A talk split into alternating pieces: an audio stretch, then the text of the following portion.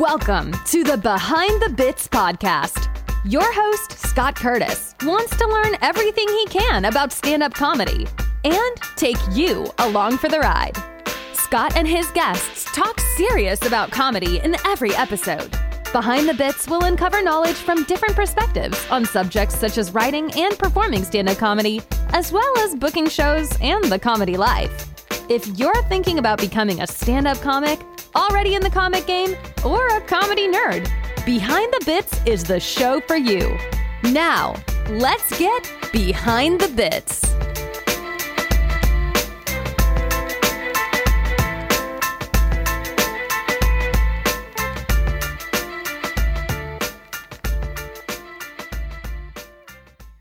Hey, BTB buddies. A while back, I asked for nominations for the fourth annual Discover Pods Awards. Well, last week, I found out that Behind the Bits is one of the 12 finalists in the Best Interview Style podcast. Holy cow. I was excited beyond belief. I am in the running with such podcasts as Armchair Expert, WTF with Marc Maron, and Conan O'Brien Needs a Friend. It's a real honor to have Behind the Bits be selected alongside some of these really popular podcasts. I mean, I listen to some of these myself. The winner of all the categories, including Best Interview Style Podcast, is decided by vote. So now I'm asking for your vote.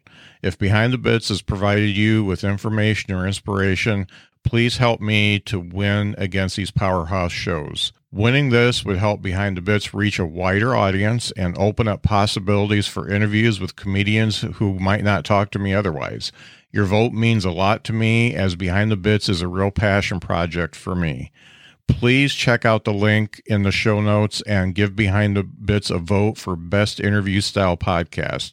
I'm told that you can pick any or all categories. I haven't really tried that yet because I already voted. Thank you. Thank you for listening and thank you for voting. Please vote for Behind the Bits for Best Interview Style Podcast between now and November 6th. Hey, we're live. How are you, Jeff? Hey, Scott. Thanks for having me. I am uh, very pleased to have uh, Jeff Shaw with me today. Jeff has been doing comedy for, you've been doing it for about 30 years, right? Yeah, that's correct. Over 30 years. And I had the pleasure of seeing you uh, about a month ago and in, a, in an outdoor live venue. And I got to tell you, I hadn't seen live comedy because I don't just do comedy. I'm a fan.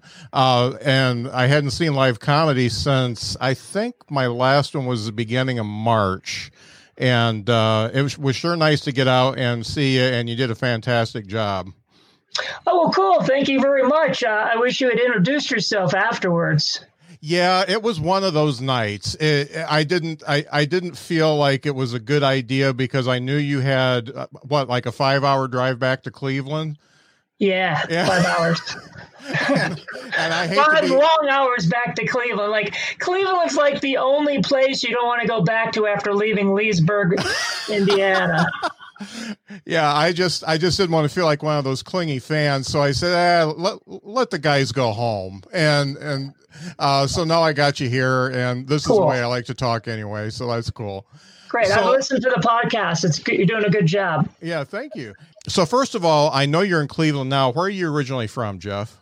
Uh, from Cleveland. Oh, really? Cool. So okay, yeah. excellent. Cleveland rocks. Um, yeah, people always ask me when I go, "Where are you from?" I go, "Cleveland." I go, "Really?" Uh, no, I'm just saying that to yeah. impress you. Yeah. well, it's it's still better than Mishawaka, Indiana. So you, are definitely a step up from me. Um, so when did you start doing stand up, Jeff? I started doing stand up in 1986 at the old Cleveland Comedy Club. All right. And yeah, I started off with uh, Drew Carey and Steve Harvey. Oh, yeah. cool. Cool. Yeah, I'm not I'm not I'm not sure what those two losers are doing now, but I'm on behind the bit. Yeah. As Bob Zany would say, you've arrived, baby. Yeah. But there was a club in Cleveland called the Cleveland Comedy Club, and I did my first open mic on uh, August uh, 16th, 1986. Mm-hmm. I bombed so badly, I never went back until February of 87. Okay. Uh, that's when uh, Hilarities opened. I started doing open mics at Hilarities in Cleveland and uh-huh. Hilarities in Cuyahoga Falls, which is Akron, Ohio. And uh, by, and this was the old days, this is during the comedy boom. So in uh, the fall of 87, after like less than a year of doing stand up, I was on the road featuring as a professional. Wow. That's fantastic. And thinking about that first time that you went up, what was the impetus? What what was it that made you want to try the whole stand up thing? Well, the first thing was I was a huge fan. I was a huge fan of stand up. I was okay. one of those kids that was always in bed at night uh, with the lights out with the comedy albums that I got from the uh, library playing. Uh-huh. George Carlin, uh, and uh, Bill Cosby. Uh-huh. And uh, I was a huge Jerry Lewis fan when I was a kid, the Bowery Boys, the Three Stooges, and Laugh-In. Um, and uh, all the variety shows, Bob Hope. And then in 1975, I discovered Saturday Night Live and became a big fan of Andy Kaufman. Yeah. And I ripped off his act and I did my own little version of his act, his act in um, like uh, school talent shows and uh-huh. campground talent shows. And then we got cable TV when I was 13. I started watching all the comedy specials on Showtime and buying a lot of comedy albums. And then I took an acting cl- uh, theater class my last year of high school. And my teacher liked one of my skits and said, You're so funny. You should try open mic night at the Cleveland Comedy Club. I filed that away. And then when I was uh, came home from active duty training for the Army Reserves, I was all finished up with all my training uh, I decided to give comedy a try. And I had been home on leave from the Army Reserves. I was going to the Defense Language Institute in Monterey, California, uh-huh. city of Monterey, to be a, a, Czech linguist for Army intelligence. And uh, I discovered David Letterman when I was there because uh, one of the guys down the hall was a big fan. And we were watching Steven Wright, and I discovered Emo Philips. Oh, and then I bought yeah. Emo Philips's albums and Steven Wright's album and then I was hooked because yeah. I considered myself to be kind of a weird kid, and they uh-huh. made weird cool. So I thought if I can't be cool, I'll make weird cool and I'd already been already been a, a, a Rodney Dangerfield and Andy Kaufman um, fan. So the writing that these two guys displayed on their albums that that was enough to, to seal the deal for me. Uh-huh. And so then I saw Eddie Murphy at a sold out Blossom Music Center in 1986. Oh wow! like 18,000 people, and I said, okay, I got to give this a try. Uh-huh. And I had been I had been writing. I've been working at my dad's factory. Uh, with the anticipation of going to college in the fall and I was writing jokes down on my lunch break and and and stuff like that. And so I had by the time August rolled around, I had like three little notebooks of jokes. Uh huh. Wow. Yeah, and uh, uh, I was, and also I was delusional as a kid. Uh, ego had a lot to do with it. Yeah. Because um, I liked those comics, but any any comic outside of those guys I didn't think was funny. So I watched the Tonight Show with my dad, and we would I would sit there like this. This guy ain't going to be funny. I remember yelling at the screen when Jerry Seinfeld was on. He was doing a bit about banana.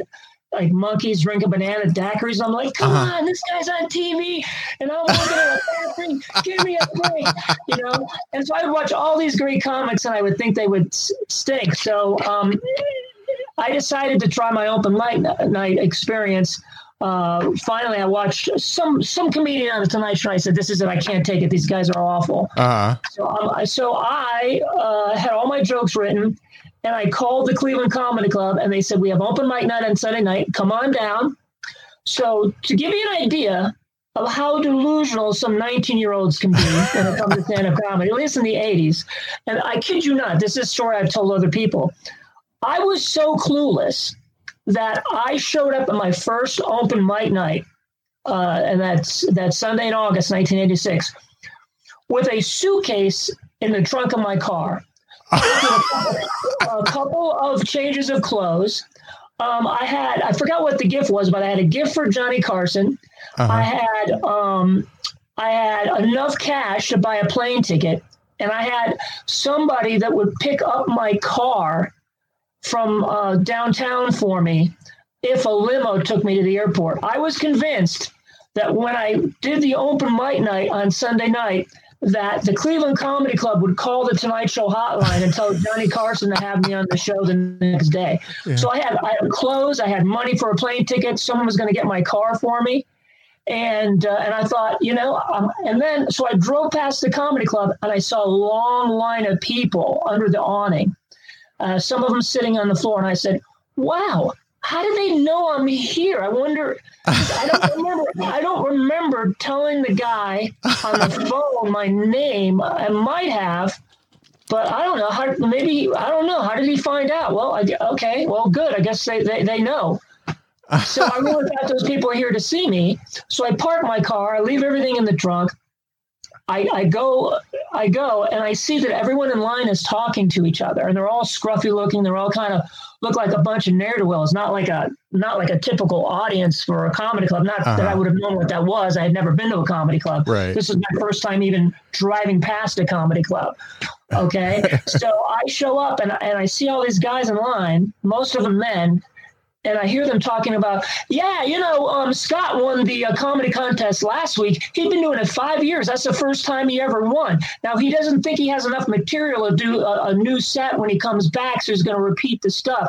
How's that one bit that you were doing there, Bob? I don't know. This is about the hundredth time I've tried it, and uh, I don't know if I can get it to work. But you can watch tonight. How long you been doing open mics? Have you been doing an open mic down in, in Akron? Yeah, I've been doing that for about two years. They haven't passed me yet. I, I can't get it MC week, but uh, you know it's coming along, and I'm like.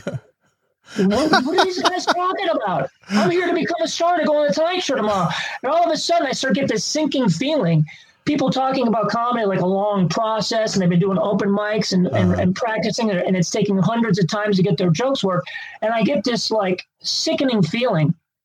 And I, I'm like, you know, and then these guys look at me and I go, is this the line for the comedy club? He go, yeah, we're the comics. We're you here for the open mic night? I'm like, yeah. And he goes, well, get in line. They'll, pick numbers and stuff. We're all going on.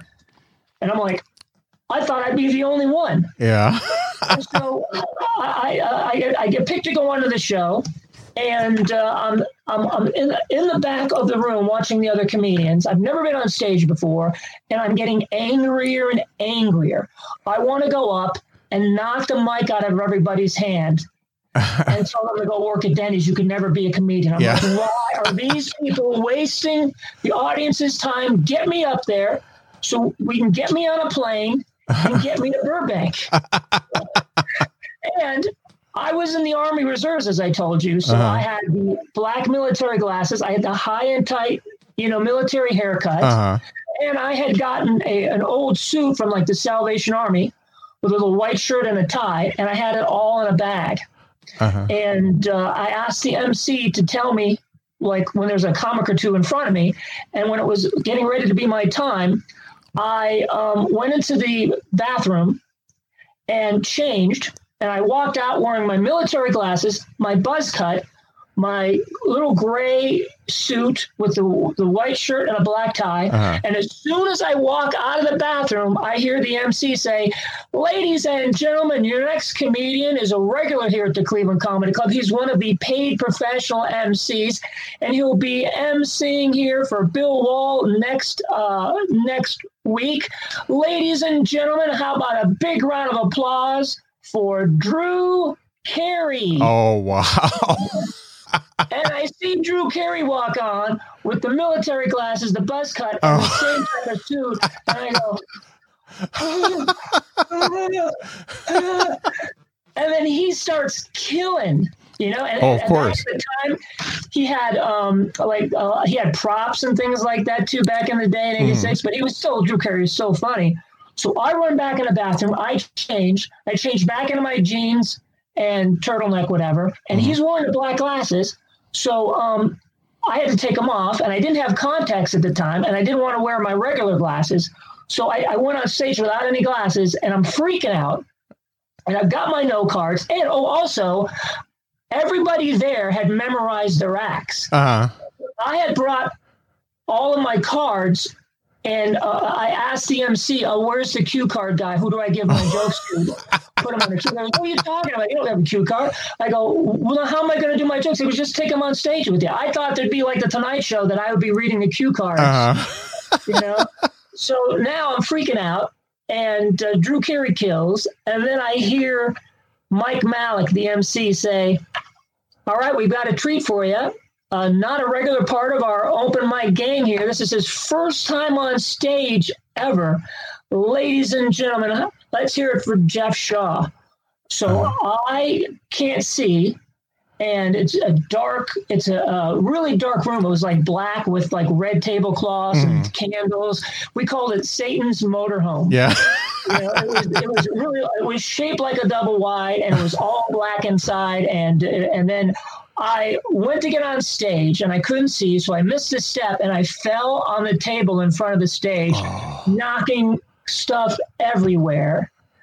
And then, uh, and uh, then I heard somebody say, uh, "We normally say get off the stage, but get on the stage."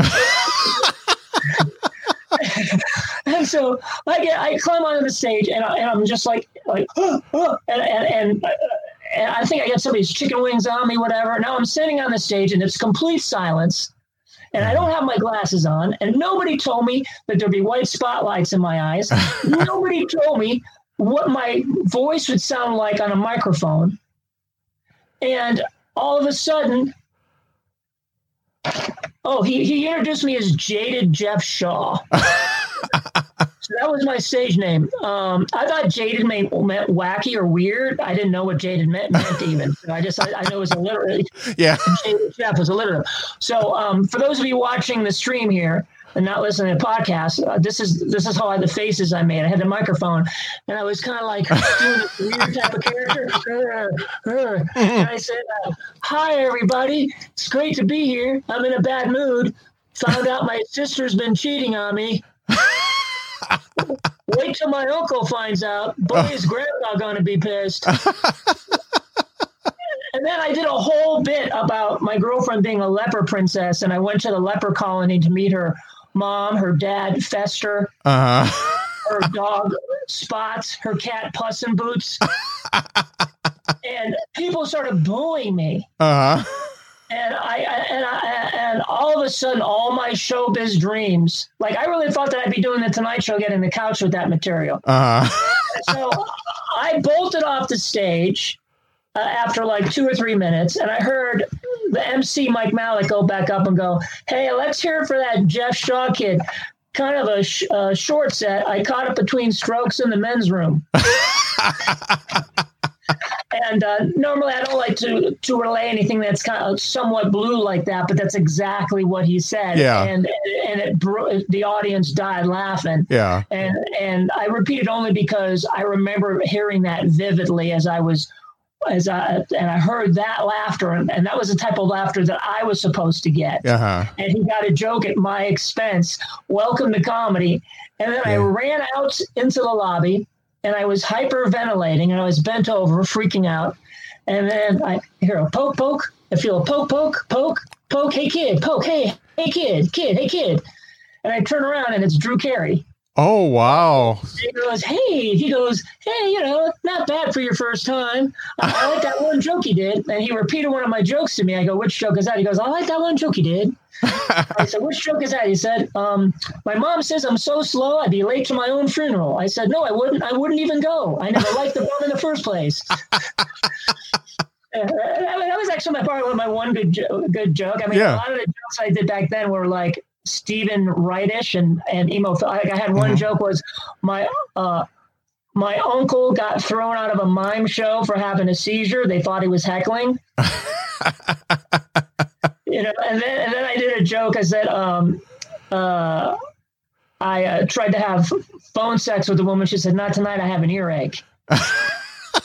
and then and then that's good stuff, right? But then, like a month later, I saw uh, Jay Leno do a similar joke on Letterman, mm-hmm. and I was trying to get Jay Leno's address so I can accuse him of stealing my joke. Yeah. yeah, that's how that's how clueless I was. So what I try to tell people uh, uh, when you're a, when you're a young comedian, you you're you stink, but you think you're great. Yeah. And then 30 years later, you become a great comedian, but you think you stink. Yeah. That's, that's, how it works. That's that's uh that's very true. You know, um the kids that are watching and the kids that are listening after this is uh, put up, you have to understand Jeff is. You mean young? You mean young comedians? You don't mean like this is like well, I shown after like romper room or something, right? Yeah, but I'm talking to the young ones right now because you're uh, you're just a couple years younger than I am, and uh, you have to know that being as naive as you were was a lot easier back then because there was no internet. You didn't know how Carson got his comics, and you, I mean you had the TV and you had the TV guide. That's all you had, and yep. and you when you thought when you saw those comics up there, you thought that they were discovered in Cleveland, and I can totally relate to that because I probably would have thought the same thing about South Bend. So um, it's a little bit delusional, but uh, the funny thing is, is the internet has changed things so much that, and I I like to compare that to like music. Being in the mid, Midwest, I'm a big music guy,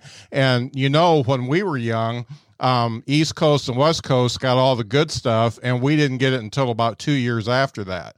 So, you know, I didn't get Talking Heads or uh-huh. Blondie or any of that stuff until after that, and it was only because the Notre Dame um, radio did a thing at night uh, for like two hours that the uh, some guy took over the DJ, and he was from the East Coast, so I got to hear those uh, then. But and as far as the media is concerned, we didn't know yeah, and uh, the funny thing is that the uh, the internet has demystified everything to an extent. And back in the old days, show business was was more mysterious. Yeah, and um, and uh, you know, and it was uh, also it was so much harder to get any information on stand-up comedy or how it's done. It was it was so esoteric back then. That's why you hear stories about a young Judd Apatow tr- uh, tracking down, you know, big time comics, uh, or at the time weren't big time, but like you know Jay Leno and um, and uh, Jerry Seinfeld, mm-hmm. you know, those interviews that he did with them when he was a high school kid, you know, for his high school newspaper. I mean, it was mostly because he wanted to learn about comedy, and there's yeah. like nowhere to do it. I, I, Drew Carey gave me one book. It was called Comedy Writing Secrets by Professor Melvin Helitzer, mm-hmm. and that's usually one that most people started off with back in the '80s, and that, that's still in print today. Yeah. But um, it wasn't like you can. And then there was Gene Perret's books, you know. Um, yeah but uh, you have to order them special, you yeah. know, or, or see if your library had them. Yeah. So it, it was uh, it was easier to be delusional, yeah. you know, but, but, it was harder to get good. Oh yeah, yeah. You know, so then you had to you had to like watch. You had to actually stay up unless you like. Uh, I think I got my first VCR like in '86 or '87, mm. but you stay up at night and watch Carson, watch Letterman, you know, yeah. and, uh, and and also too, one of the things that did me in in the beginning is I had a, uh, you know, I had a weird sense of humor, but I was very inventive. Mm-hmm. And I liked stuff that was weird and inventive. Mm-hmm. And people, and most of the comics in the local scene would tell me, wow, you're such a good writer. You're a good writer. Uh-huh. And um, I never say that to young c- comedians unless their unless their jokes are good. Right. I never tell people they're a good writer because their concepts are good or because they're trying hard because they're trying to be original. You're a good writer if you write well. Right. And and that's the hardest thing there is. So one of the things that did me in is because people didn't know how to give me advice because most great comedians didn't even know how they learned what they learned. So it was hard for them to pass advice on the people. Right. So they'd see you go up there and maybe, maybe you don't get big laughs, but you have some stuff that they're laughing at in the back of the room and they go, wow, this kid's different. He's original. He's trying hard. Mm-hmm. Wow, man, you're a good writer. You know, so what happens is if people tell you that you're a good writer when you first started, you're not going to listen to the audience. When the audience isn't laughing at you or a joke doesn't work, screw yeah. those people. It's funny. Yeah. So, yeah. so what I so I never really learned what I was doing wrong because so many people were patting me on the back for being weird and different and maybe having some good ideas or good premises. But with with comedy, the best way to become a comedian is to learn how to write jokes. Yeah. what you need to do to become a comedian. Yeah, yeah, no doubt. You know, like I have a, I have a you can there's one way you can do it. You can say, um, uh, I can say to you, uh, based on my hair and my voice, a lot of people um, aren't sure what my sexuality is. Mm-hmm. That's not a joke. Right. But if I say hi, if I say I have a girlfriend, my apologies to everybody who just lost a bet. that is a joke. That gets. And the problem is, so many comedians will go up and say, "Hey, people can't tell me because because of my voice." Yeah. Instead of going, instead of doing the joke. So when you're a when you're a young comedian, like the best thing you can do, the most important thing is learn how to write material. Mm. Everything else is secondary. Yeah. You know, uh, and you have to, you know, so uh, nowadays. The, so the point I'm getting at, no many books.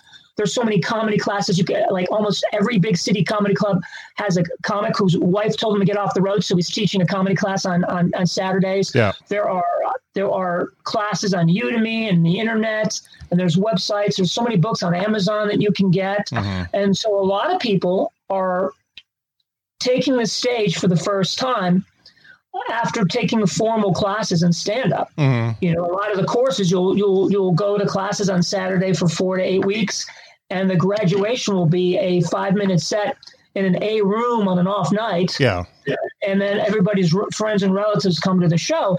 So nowadays you have the benefit of the art of stand up being shareable Yeah. and teachable and learnable, but at the same time, it's it's brought so many people in who think it's going to be easy or doing it for the wrong reasons. Yeah. So there's just so many people trying it now that sometimes the, the feeling of being like in a band of brothers or like a secret society, Mhm. you know, all for one and one for all, that specialness of it is kind of uh, lost to a degree Yeah. you know uh, so it's so it's uh, pros and cons but uh, i am a huge fan of stand-up comedy and so i still buy and read comedy books Yeah. um, i just reordered some of my favorite books to have um, new copies because they've been updated Uh-huh. and i'm constantly watching stand-up i watch every special i listen to every podcast i do i'm doing a lot of podcasts with like the, the local comedians here in Uh-huh. cleveland you never stop learning Yeah. you know and and the key is uh, now because so much comedy is available online uh, i have become a fan of modern comedy and embracing modern comedy and learning and seeing what all these young people have been doing over the past 10 years Mhm. help me stay relative and, and be able to become a comedian again because i'm not doing the same type of stuff that i did back in the 80s or even the 90s and a lot of comics are intimidated by the modern style of comedy by Uh-huh. modern i mean over the past 20 years where it's confessional Yeah. it's premise driven instead of like uh, formula driven Right. you know and uh, It's not all set up punch. Right, and even if it is set up punch, it's, uh, like you know, like a lot of the the greatest set up punch comics in the '80s, you know, and even in the '90s, they had great jokes, but there were no premises. So now, I mean, the best set up punch comedians that you see on television. I give you an example. Um, uh, uh, Mitch Hedberg, you know, Mhm. uh, in, in the early 2000s, you know, uh, he was totally set up punch but he would say like uh, i don't have a, i don't have a girlfriend but i do know someone who'd be very very angry to hear that yeah. Now do you see that's just a set up punch but that's about something it's Right. about how you know sometimes you know women think you know that they're in a relationship and the men doesn't or one person relationship isn't committed and um and there's there's so much going on there so there's a reason behind the joke and there's and there's a dynamic there that people can relate to so nowadays if your if your comedy doesn't have that dynamic like a premise an underlying premise Mhm. or if it doesn't have um, a reason to exist. There are so many comics these days that nobody needs anymore. We don't need anybody's jokes. Yeah. But everybody's unique point of view on life is welcome. Yes. And so if you can inject your comedy with that, then it- that's why you can watch a Comedy Central mixtape on YouTube where 10 comics are talking about roommates Mhm. or 10 comics talking about college or marriage or breakups. And it doesn't matter that they're all talking about the same thing because they're all bringing a different point of view to it. And so, uh, hack comedy isn't really about what the what the topics are. It's what it's it's it, it descri- the word hack describes comedy that's lacking an underlying premise Yeah. or, or insight into the human condition, Mhm. which gives the joke a reason to exist. Mhm. And um, once I figured all that out, I can basically keep my style, which is more on the shorter side. You know, I do act outs and stuff, but I'm yeah. more like a set up punch type of guy. Mm-hmm. And then my my hunks are a bunch of jokes strung together, yeah. all on the, with the same type of premise.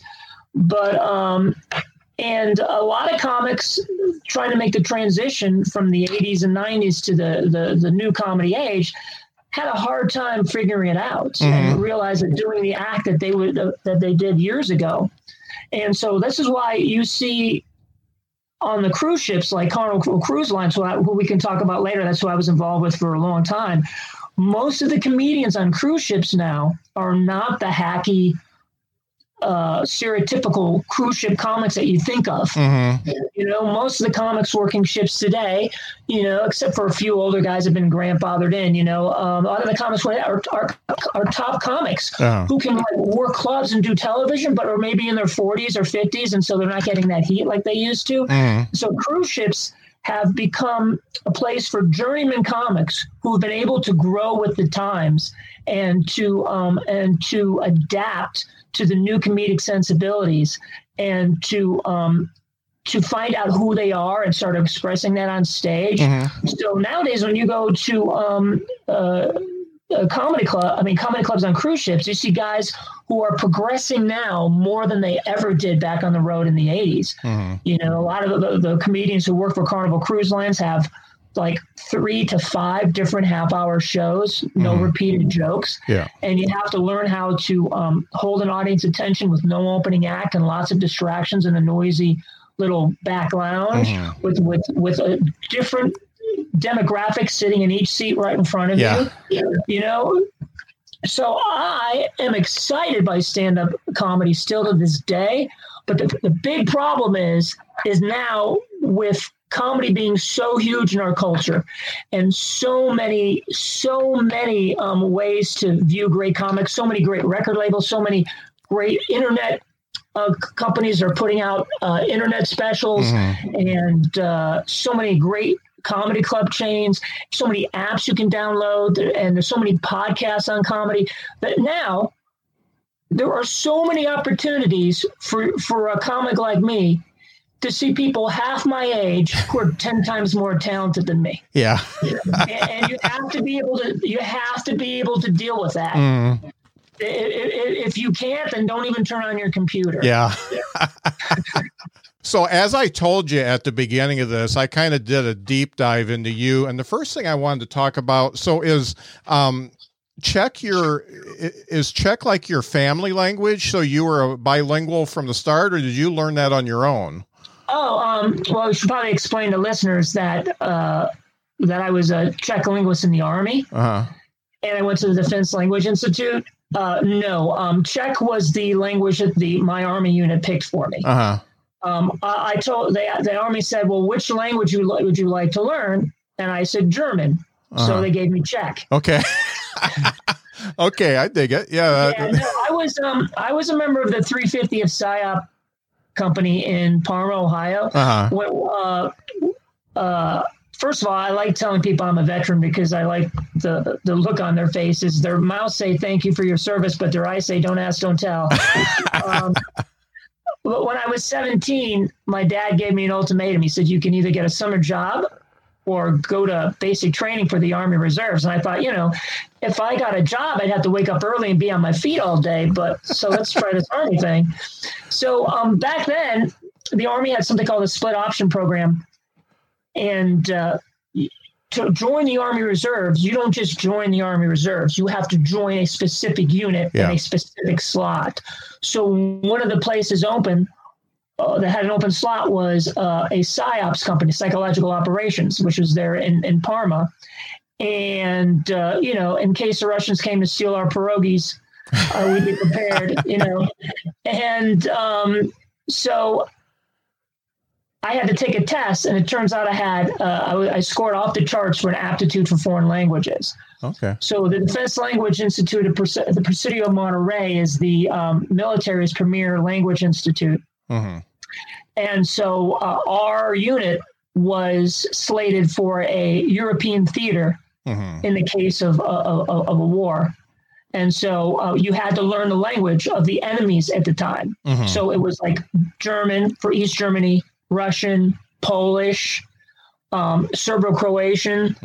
And at the time, our unit was lacking a Czech linguist, so okay. that's uh, that's why. And and I, and I spent a year and a half of my life there, and I, I exceeded uh, at such a high level that I was uh, awarded an Army Commendation Medal. Oh, cool! And I was Soldier of the Year for for Ohio for the reserve units for based on my uh, on my um, performance there. So, Czech is a um, hobby of mine, and I keep it up to this day. I've uh-huh. been to uh-huh. the Czech Republic three times, and I also my girlfriend is Croatian. We've been together uh, almost ten years, so uh, I taught myself uh, Croatian as well. Wow! And I taught myself Spanish, and I can read French. Wow! Uh, très bien. Oh, merci beaucoup. That's I took four years of French. That's all I remember. Mancae e mon. I don't know.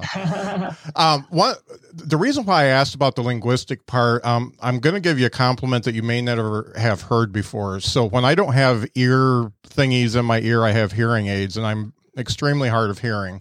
And okay. the problem I have is even with the hearing aids, when I go to see most comics, I miss a lot of what they say unless I'm like in the front row or they've got a really good PA and your your voice pitch is actually one of the frequencies I don't hear very well.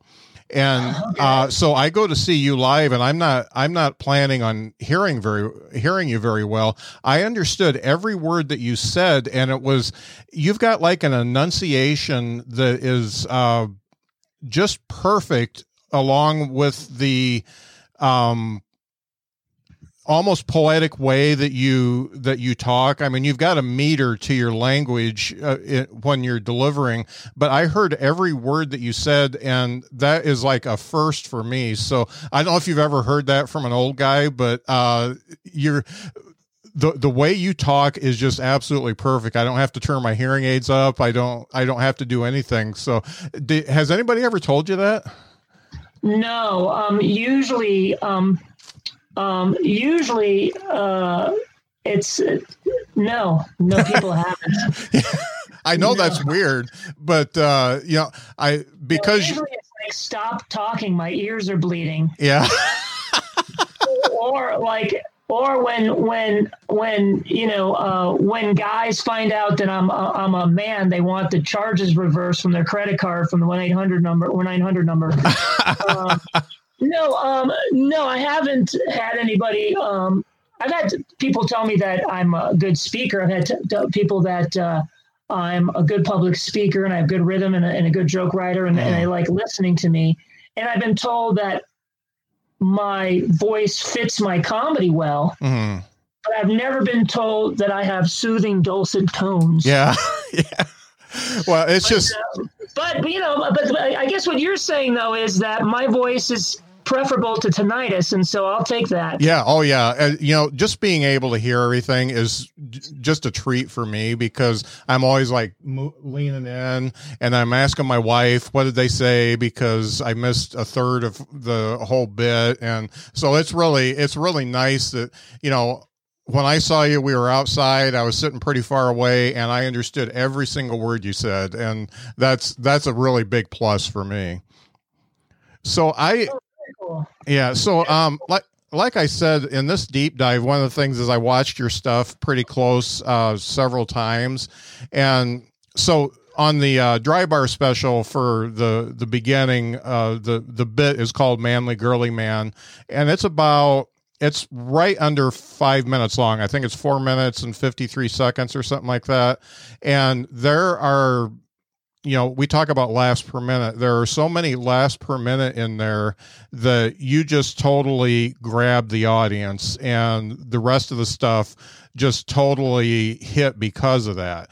What I want to ask is how long did it take you to get that four minute and 53 second opener that just totally blows everybody away? Um, about as long as you, it took you to memorize everything that you just said uh, when I gave you the, the, the sheet of paper. uh, would it take you like an hour? I, I, gave that to you about like an hour ago. Yeah. Uh, uh, that was years. Yeah. You know, uh, it, it, took years, and that's a bit that I'm uh, constantly adding stuff to. Um, that's the uh, the thing about stand up comedy today is uh, everyone is expected to have a new hour every year, yeah. especially if they have a special, whatever. That's okay if you're famous and you're playing uh, venues where your people come and you have your audience there and yeah. people know who you are. Uh, because you can try out your material in front of your audience and you can keep adding, keep adding, and you've mm-hmm. got you know anywhere from 500 to 3,000 people in the audience. But when you are a comic who makes a living playing different audiences of, of every type of venue all over the country, and nobody knows who you are, every show has to be dynamite. Yeah. And and and, and, and so the comics that you see that have reached the level of where they'll have Netflix specials or HBO specials and they can write a new hour every 2 years. Mm. They're at that level now. But they spent the first 10 years crafting and, and learning, getting to the point where they can turn over stuff quickly. Mm. So a lot of young comics now they, they start turning over material before their previous material is done. Mm-hmm. You know, so you yeah. have to remember that most audiences don't know who you are, and the and the show has to be good for every audience. Yeah. And you have to realize that sometimes there's going to be all these things that go wrong. There's going to be technical difficulties. There could be drunk people. It just could you could be uh, have an off night after traveling 14 hours on no sleep and no food. Mm. So you really have to know what you're doing. And, and, and the way that you do that is by practicing your material, getting it right, syllable by syllable, word for word. And that takes years, mm-hmm. you know. And so that bit right there um, probably uh, started in um, like 2009 when I got uh, when I got to be uh, the comedy club manager for Carnival Cruise Lines, and I was a house MC, and I was doing 20 shows a week, mm. and I had uh, I did 20 different shows a week, and I would have to start writing a lot of material. So um, that all it's taken years, and I'm still adding to it. I've added jokes and changed things around mm. since that special. Yeah. You know, but I'm at the point now where I don't even want to, uh, where I'm like, I'm, I'm doing jokes where I don't even talk about my how I look or sound anymore. Uh-huh. And that's my next step. I want to just do shows without even mentioning that. Yeah. Or maybe having one or two jokes. Right. You know, but but the, the, the key is is that the, the audiences needs to like you right away, and when there's something like uh, about you that you know people say that you shouldn't make fun of your voice, be self-deprecating, you know, um, say you look like a woman. I mean, I mean, even even even even like Conan O'Brien often says he looks like Tilda Swinton, mm. you know, and, and, then and Pete Holmes often says he looks like a lesbian. Mm. So in and of itself, there's nothing original about it except what do we all have in common? The three of us. Yeah, we look like lesbians with bad hair and weird teeth yeah. and high voices. you know what I mean? So, so the key is is that you know, it's like it's like saying you're not going to go out to dinner with a beautiful woman or a handsome man because everybody else goes to restaurants and it's so hack. Uh-huh. Are you not going to go to Christmas dinner at your aunt's because everybody goes to Christmas dinner at their aunt's? Yeah. I mean, you, you, you, there's only so many things in life, you know. So stand-up comedy, uh, what happens is when things are labeled hack, or when you see somebody making fun of the way they look or the way they sound in the opening part of their act, the problem is is that it's just like the rest of their act. It's not done well. It's, they haven't found the right joke. They haven't found the right thing that look. They haven't found the right approach. They haven't found the right way to um, to uh, show that they're empowered by the things that they're that they they used to be self conscious about. Mm. So the, when you see a comic who nails it all. It's like if I want to go up and talk about cars or talk about puppies or whatever, if I nail the bit, you're going to be laughing. If I nail about what's unique or weird about me, you're going to laugh. Mm-hmm. And the thing is, is when you go on stage, if you're someone like me who's a middle-aged man with long hair and a high voice, this, that, whatever, uh, you're thinking like, what's this guy's deal? Mm-hmm. So if you're thinking, what's this guy's deal? You know, um, or like people in the back there, what's this chick's deal? It's because then they're not paying attention to you. Yeah. And what you're saying. So I tell them what the deal is. Yeah. You know, so everything that people might be thinking about me, I I channel that and I address it all right up front. Right. And then what I'm doing too is that I'm using my sense of humor. So they get to see how I arrive at my jokes, Mhm. my style, my rhythm. So it's more than just making fun of my voice or making fun of me for an easy laugh. I apply all the jokes have to be perfectly rhythm, Mhm. uh, per- per- per- perfectly rhythmic. They have to be perfectly written, and um, and then it's all about tone and style, like what what what what things I decide to say, and what it is I'm saying about myself. You know, letting everybody know that you know I know what I look like, but I'm I'm very secure with myself. But Mhm. and and most of the things I talk about being mistaken for a woman on the phone or in person, and all the things that I say people say to me in my in my bit, Mhm. those people have always people. That's all that's really happened Right. you know so the key is uh, if you make fun of yourself or do about how you look it has to be it has to be really worked out and so um and so after after uh, doing all those uh, all those shows on the ship I, you know, got that bit to where it's like a good five to sometimes like now the manly girly man thing I can do for like 10 minutes and I've got other things in it. Mhm. But uh, after a while, I, I used to feel self conscious about it because you know everybody who's got a weird voice talks about their voice. Everybody who looks effeminate talks about it, whatever. But but but then, like what I said earlier, that doesn't matter. Mhm. What matters is that you believe in this stuff, and also there's a premise there, Yeah. and that people can relate to it. So uh, it is so hard to do comedy and so hard to get people to like you that if you can find a way to get people to like you for five to 10 minutes with your opening bit about talking about yourself, Mhm. then that's great.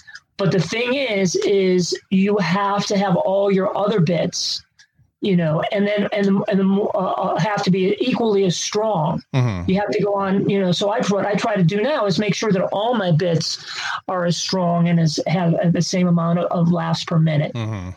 You know and you want to you you want to uh, the key about a good opener is you just you don't want the opener to fizzle out and be the best part of your show Yeah. you want to be that which opens the floodgates and sets the rhythm and gets everybody ready for that other 55 to 50 50 to 55 minutes Yeah. you and know? that's and that's really what I thought was perfect about that particular opener.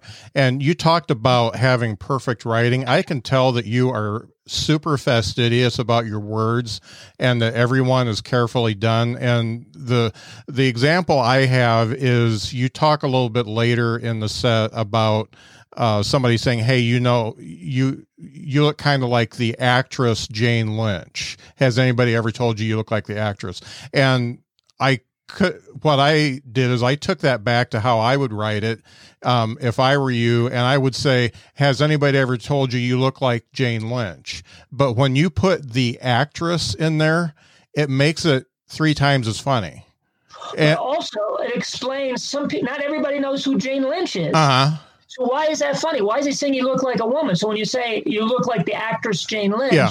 even if you don't know who Jane Lynch is, you know she's an actress on TV, and there's people who think, oh yeah, Yeah. So so uh, yeah, well it does make it funnier, but also too it, it also exp- it also makes the joke more accessible for people who don't know who Jane Lynch is. Right. Which is so I think uh, the fact that it's funnier.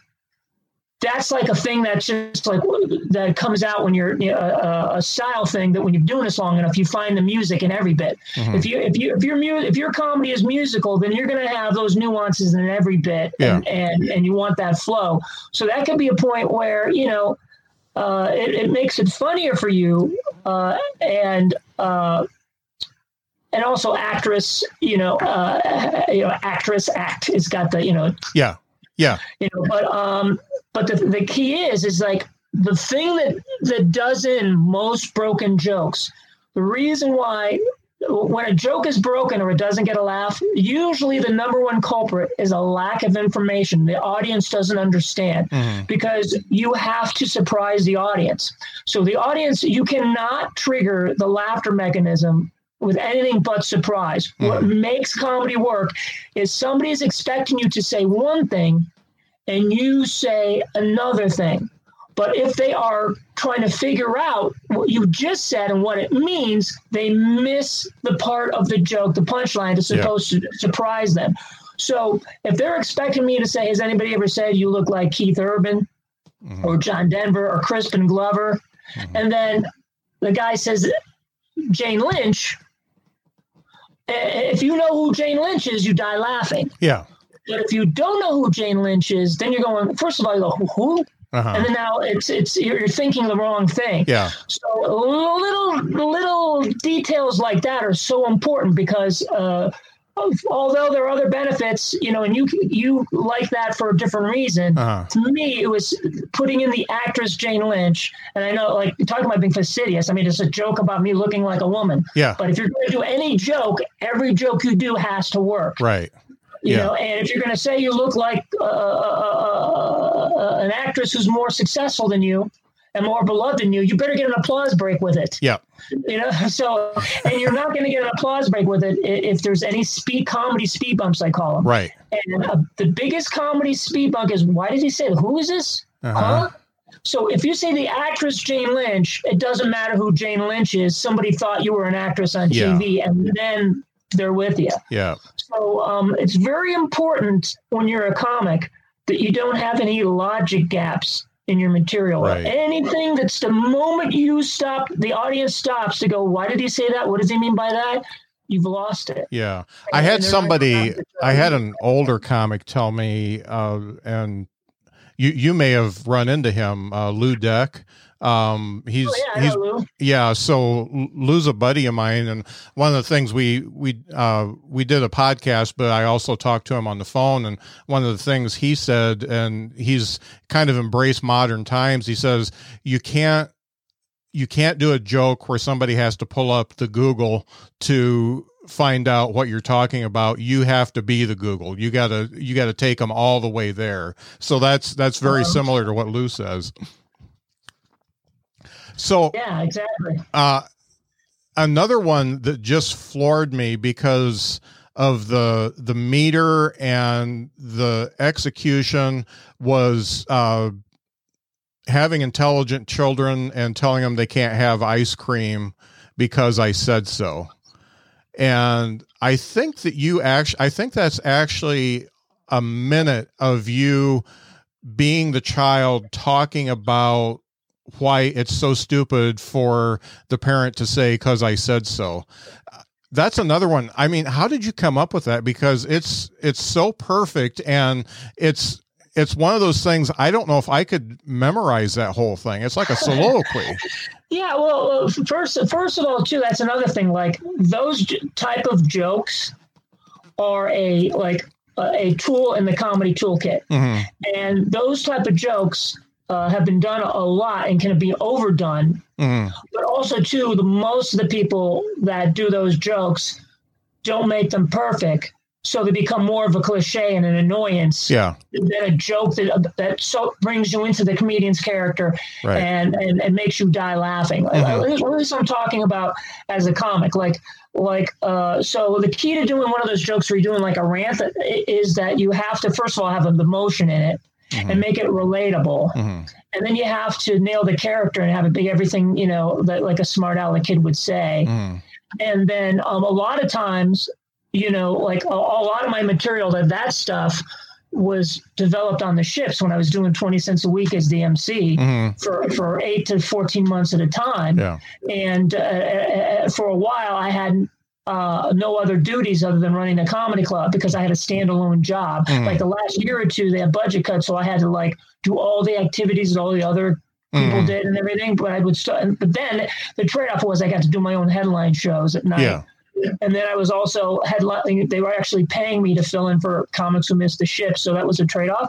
So mm. I had all day to write material on the ship. I would go to the comedy club, sit at my desk at my computer and I would write for four to six hours a day wow. and then maybe do like a little activity for the for the cruise director and then get ready go to the gym and get ready for my shows uh-huh. and um, so uh, a joke like that would be something that I might have uh, there's two ways I can't remember I would have either have uh, written the whole thing out mm-hmm. or ad libbed it and then listened to the recording and then wrote it out. Mhm. But Yeah. with me, for the most part, everything that I do, uh, maybe not necessarily the first time if I think of it on stage or whatever, or or maybe I might think of it on the way to the stage and, and, and put it in a napkin and then try it. But at one point or another, nothing's in my act without being written out word for word, comma by comma, uh, every single uh, uh, pronoun analyzed, every single syllable analyzed, Mhm. and uh, I'm very visual. Visual.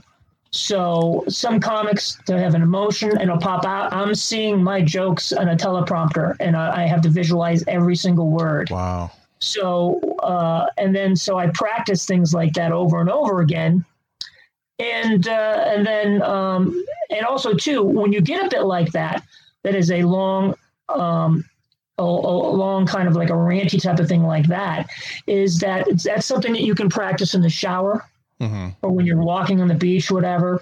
And every once in a while if you're too tired to write or you don't have any ideas then you go over your bits and try to make them better. Hmm and so bits like that are kind of hard to remember so i was always kind of practicing them. Right. and it became a huge favorite of like families and kids in the clean comedy shows. Yeah. so when you get a joke that becomes somebody's favorite, you know, or a group's favorite, then you want to make it better and better. Yeah. So, so after a while, when it bits in your act, you know, I have certain routine joke maintenance that I do. Uh-huh. So sometimes I want to listen to my whole act and throw it all out, or I'll, or I'll add bits, or I'll just sit down and come up with all new premises, or sometimes I'll just get stuff on the paper how I'm feeling about things that I've never done before, never talked about before. But other times, you know, the well is dry and you're just not in the mood and you don't have the energy. So you want to at least work on your act for 20 minutes, half an hour. So what you do is you, you have these little little maintenance things that you can do, like pick a certain bit Mhm. and write it out and see, okay, uh, what's clunky about it. What I usually do uh, with, with jokes like that, how I perfected them, Mhm. is that when you have a bit that's uh, like long or kind of complicated, there's always a part that throws you. So the part that throws you with a hard time remembering, the part you stumble over when you have like verbal gymnastic, is usually the bit. It's usually the, the, the joke. There's something about that passage that isn't correctly written Mhm. and you can and you're talking too long without a punchline. Yeah. So what I would do is I would try to when I'm doing something where I'm speaking for a long period of time is to rewrite it so there are little jokes along the way. Mhm. And so uh, by by making sure periodically that jokes where I'm talking a lot have a lot of little laughs all the way, Mhm. and that any passages of those jokes that I tend to forget or get stuck on or blank on or stumble over, Mhm. those need to be rewritten. Mhm. You know, and and and when I'm writing new material and I'm trying it out, one of the indicators that I'm out in the weeds with a bit is that I can't remember it Yeah. without looking at the paper. That's how I know I've gotten too long and too complicated. You know, and I need to have longer bits cut up into short jokes, Mhm. you know, that that feed the premise Right. and help develop the premise as you go. Yeah. And the really cool thing about that joke is uh, there are, I, I didn't count how many tags there are in there, but there's probably, I don't know, 15, 16 tags. And each one is funny in and of itself, but the way you present it is in a way that you're taking it all in, like the bartering part and stuff like that. So you, the audience member is taking that in and they are laughing internally uh, but still hearing the next tag. And then at the end of the joke you get the big laugh. So you really take them on a little journey on that. And i i just uh, you know i i am a big fan of somebody that can do that because i i don't see very many people do that well and you you definitely kicked it out of the park on that Oh, cool. yeah i i, I admired that a lot Oh, thanks, man. yeah. So, uh, at what point did you decide you're going to be a clean comic? Um, when I um uh, on on the cruise ships. Well, or actually, I no, actually, when uh, when I had to start working, um, when I had to start working land gigs, because uh, uh, on the um, on the cruise ship, working for Carnival as a, uh, I was a comedian from 1987 to 2004. In the 90s, I started learning how to write essays, mm-hmm. comedic essays. I wanted to be the next Dave Barry. Mm-hmm. So I uh, started writing from uh, like 80 in 94. In 96, I got published in Cleveland Scene magazine. Uh, and uh, they'd done a couple articles on me, and I became friends with one of the editors. And he said, asked me if I wanted to start writing humor pieces. When I told him I was a Dave Barry fan, and so I learned all about writing, and I was writing for various newspapers and stuff like that around the country. I, I you know, self syndicate myself, um, doing articles on comedy, but also like you know my comedic essays. And then um, I wanted to parlay that into a writing career because comedy kept getting harder and harder and harder. Mm. And in 2004, the bottom fell out of the industry, and my my my my my, my career imploded. And to the point where I was so I was so down and out that my mom and dad said, "Well, why don't you just quit comedy for a while, regroup, and you can always go back to it. You know, don't quit forever. Just give yourself a break mm-hmm. and and find a job." I go, "What am I going to do?" My mom says, "Well, you know, your cousins work at American Greetings. Maybe you like to drive. Maybe you can." drive the van around delivering all the cars and you can you can work on your material in the um while you're driving and listen to your music and and make phone calls and stuff uh-huh. and you know and, and, figure it out something like that would be great for you driving or you know and i go all right call you know so they said he wants to drive a van well what does he normally do he goes he's a comedian well, why don't we just make him a writer so by that summer i had i was a full-time staff writer for american greetings in 2004 uh-huh. and then after a couple of years i got laid off um, you know, my high salary and lack of seniority and my inability to be political in a, in a corporate environment, lack of any, because of any lack of, of, of, of real job experience, yeah. um, I found myself, my career over, both as a comedian and a writer. And um, I was uh, working uh, at a company that manned uh, I was working in copy centers and mail rooms at like 40 years old. Mm-hmm. So I turned 40 and my career fell apart. And uh, and then after a year, I called Carnival Cruise Lines and asked them if I could be a cruise director because I made a list of all the things that I liked and the things I can do. And I loved being a, a, a ship comedian. And I'd done that my last year of stand up comedy. And uh, so I put all my stuff in storage, quit my jobs. I was an usher at the at Hilarities Comedy Club, uh-huh. and I was working there at night after my shifts in the fa- in the hospitals and factories and law firms, uh, in the copy centers and mailrooms.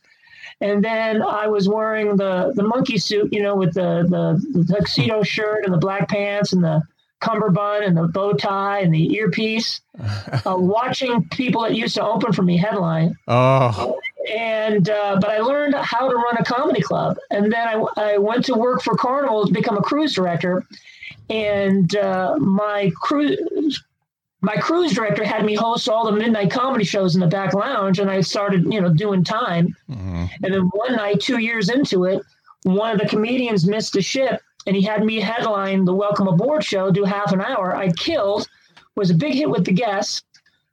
He wrote a review on me as if I were a regular entertainer. The Office read it, and they were planning a brand new comedy club for their newest ship, Carnival Dream, which launched out of out of Rome in in 2009. Uh-huh. So I found myself leaving my ship and taking a short break, then reporting to the Carnival Dream in Rome to become the first ever Carnival Comedy Club manager. Wow. And we had the Carnival Comedy Club project, which I helped run from the very beginning.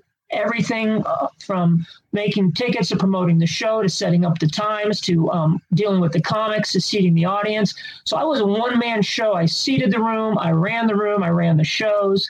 I cleared the room. I took care of the comics, and uh, and as the host, uh, MC, Carnival has the early shows, which are family friendly. all ages can go, so you mm-hmm. have to be clean. Mm. But then you have the R-rated shows at night where they want you to be dirty, but mm. you mm-hmm. have to be able to both equally strongly. Yeah. So I was doing that for eight years, and I had by the end of the eight years, I had uh, 20 different five minutes, 10 minute sets, and I could do three to four different shows. And um, when my job was eliminated and I was passed over for the director's job in the office twice, due to my lack of corporate experience or managerial experience, they um, asked me if I wanted to be a cruise director. I said no. They said, "Would you like to be a fly-on comedian?" I said yes. So I did one last contract working for Carnival Cruise Lines on the Carnival Splendor, and uh, the the cruise director gave me my own shows on the off nights. And uh, halfway through my six month contract, where I had to do all the duties that I never did, hosting bingo, all that kind of stuff uh-huh. that I uh-huh. hadn't done for years, um, they um, when that happened, uh, by the halfway through my contract, I was booked up to the end of the year as a fly on, and uh, I had my three shows down, my one RPG show and my two R shows. Uh, uh, you do a total of five, so you repeat your PG show, and then you do one of your R shows twice. And then I signed off the Carnival Splendor in August, I think, uh, 13th or something like that in 2017 and then next thing you know three days later i'm getting on on the sh- on the ship uh, as a stand-up comic so what happened was is by that time they had brought so many comics into the program and so many great comics that there was less work to go around and more people taking a piece of the pie. Uh-huh. So I wasn't able to go in and automatically make six figures working only for Carnival like a lot of these uh-huh. guys were.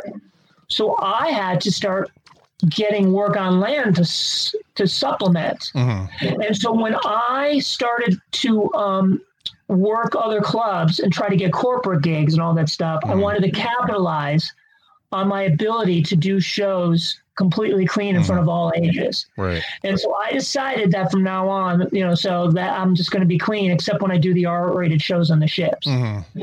And and uh, and now um, I'm uh, I try to no matter what venue I play, I try to be completely clean. Right. There's a there's a big resurgence in clean comics. I think Gaffigan kind of uh-huh. brought that on. We got people like uh, Bargatze, Nate Bargatze, who works uh-huh. completely clean. And uh, the funny thing is, I went to two Bargatze shows last year, and you look at the audience makeup, and it's everybody from you know a 14 year old kid to a 49 year old truck driver to somebody from the hells angels to, i mean the the clean comedy still relates to everybody if you do it well. And and uh, you don't have to you don't have to drop all the uh f bombs or talk about your dick all the time. Uh, in in order to be funny. And I I really enjoy that because I do clean comedy myself and have tried to do the R rated stuff, and it just doesn't fit the, with either the way I look or the way I am. So it's it's really neat that that's making a resurgence. Uh huh. Yeah, I think so.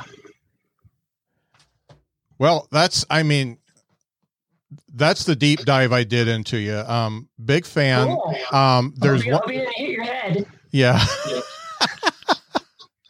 I uh yeah, if I would have, it would have hurt because there's no hair up there anymore. Uh, I've got two questions to ask you before we before we end this. Uh, first off, you're the second person who's had Kiss memorabilia in in the uh, uh, background. The the last one was Miss, Mr. Showtime David Scott. Have you ever worked with him? No, I haven't. But he's a big Kiss fan, so I got to ask, what's your favorite Kiss song? Uh, my favorite Kiss song is probably uh, Detroit Rock City. Okay, that's that's actually my number two. Um, uh, Cold Gin is my favorite, but uh, yeah, I like Cold Gin. Uh, but uh, I love uh, Detroit Rock City, um, King of the Nighttime World. Oh yeah, God of Thunder. Uh-huh. Uh uh Black Diamond. Yeah uh, Love Gun. So but, so uh, King of the Nighttime World and um, uh, God of Thunder were add-ons to Kiss Alive 2 and those were two of my favorite songs on on that live album. That's funny. Yeah. Yeah. you mean we mean add-ons? Well, they they weren't live. Um, the no, no, they, they were live. Oh, they the, were. The, yeah, the, the the the songs on the back uh, the, the, the, the songs on the last side of the album, which were studio tracks, were American Man, Larger Than Life, Rocket Ride. Okay. And, and uh, one more. I can't remember what it is. Okay. Yeah, you're you're a bigger Kiss fan than I am, but uh, I for some reason the joke, the joke I do in my act is I say uh, my mom took me to my first Kiss concert, my dad took me to my second Kiss concert, and a drifter paid by my mom and dad took me to my third Kiss concert. so they weren't fans. yeah, this, and this kiss lamp, uh, it was a 53rd birthday party from my pa- a, a present from my parents. Uh, it's from the Bradford Exchange. Oh, cool! And this is a new joke in my act, or a recent joke in my act. And my mom, I said, "Mom, do you think the fact that I love this kiss lamp more than any of my other worldly possessions means I am emotionally stunted?" At 53, you know, and she said, No, sweetheart, all it means is you have really good taste in music and you'll have a really nice piece of furniture should you ever move out and get a place of your own. oh, that's great. Um, so, the last question, and this is uh, something I ask everybody what three things do you know now about stand up comedy, comedy that you wish you would have known when you started? Uh, what, uh, okay, the first one is what a what a premise and act out and a mix are. Mm-hmm. Uh, uh, how to have a point of view, what people meant by a point of view. I was driven crazy by every TV scout, every comedy festival scout that said you have to have a point of view. Mm-hmm. And I, yeah, the food sucks at Denny's. Uh-huh. That's my point of view. I think the food at Denny's sucks. What are you talking about? How is that not a point of view? Uh-huh you know, and, and nobody could tell you what a point of view was. Nobody. Like everybody who said, well, you're not right for our festival. You're not right for a show because you don't have a point of view. Uh-huh. You don't have a comedic voice. I had no, it took me almost 30, 25 years to figure out what they meant. And what they mean is, is you're not supposed to do stand up. You're not supposed to say things to get a laugh. You're supposed to get laughs so you can say things. That's the number one thing. That's, it took me 30 years almost to figure that out. Uh-huh. So I didn't know how to write jokes about real life opinions about real life things. Uh-huh. And how you do that is through a premise. A premise is an insight into the human condition, which that which you use to prove what is stupid, weird, hard, or scary about a certain aspect of life. Mm-hmm. And then you use the various uh, comedic formulas or, or tools such as act outs and mixes. Like an act out is like when you go, like, uh, you know, man, people are so rude when then you act like the person at the store, you know, yeah. like da, da, da, da.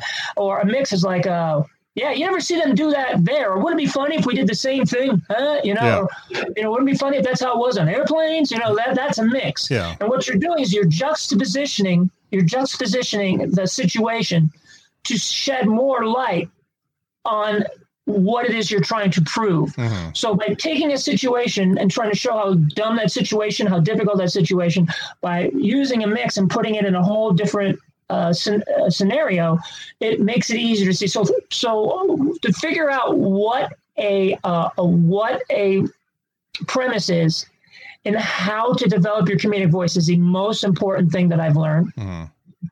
Uh, the other thing that I wish I had known was uh, that uh, people have to uh, how to be how to be political, how you behave in a club, how how how how fun you are to to work with, mm-hmm. um, and um, basically um, just know, being nice. No, yeah. not being nice because okay. I was super nice. Okay, uh, I, have always been nice. Uh-huh. Is not being annoying uh, and not being okay. high maintenance and okay. not always letting everybody know everything that you're thinking. Yeah. Okay. That's where your heart on your sleeve. Yeah. And be easy, be easy to work with. Okay. I mean, your grandmother's nice, but you want to kick her down a flight of stairs. Yeah. you know what I mean? So it's, it's not about being nice. Yeah. You know, um, so, uh, and then the other thing is, uh, what, what else I've known about stand up comedy? Um, how to uh, I'm trying to think what, what, what would it be um, how to really care about what people think about your act without really caring about what people think about your act. Oh. So um, going up on stage and making sure like the most important thing for me is that if I know I did a, a, if I know a joke is honest and I put my heart into it, mm-hmm.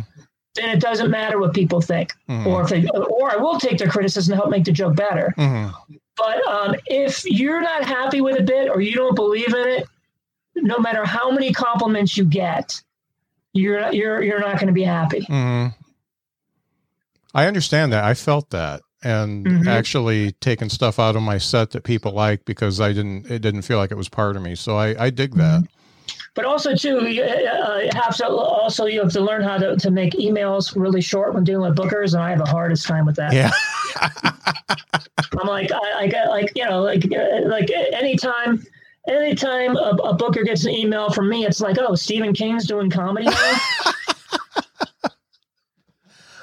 hey, speaking of Stephen King, um, for my listeners, talk about the the YouTube stuff you've got going on uh, okay, because um, because that's really cool stuff.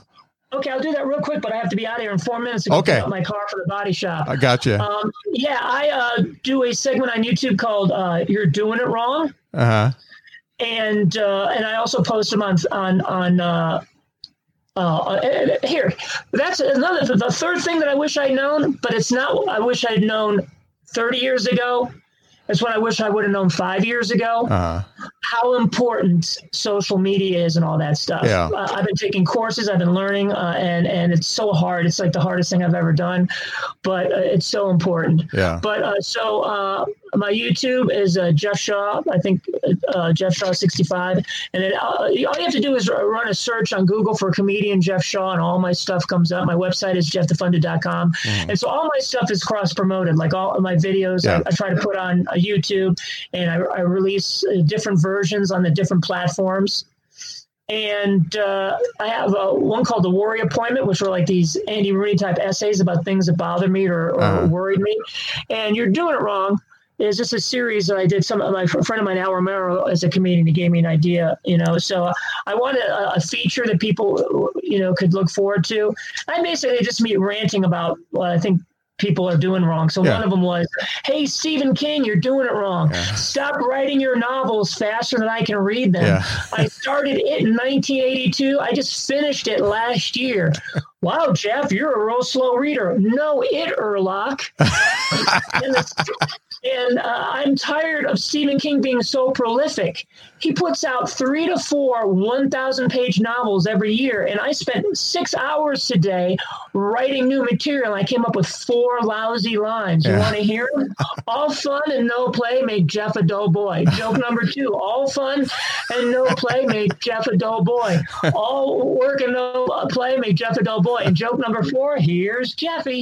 So that's, so that's like that's like the nature of those and you can check them out on YouTube. Yeah, put them out every week. Yeah, I really, I really enjoyed those, and uh, you're doing a good job with it. Well, I know you got to get to get go get your car, but thank you so much for doing this. I'm a fan, and obviously you are just knocking out of the park as far as uh, stand up comedy is going. Oh, thanks, buddy. I appreciate it.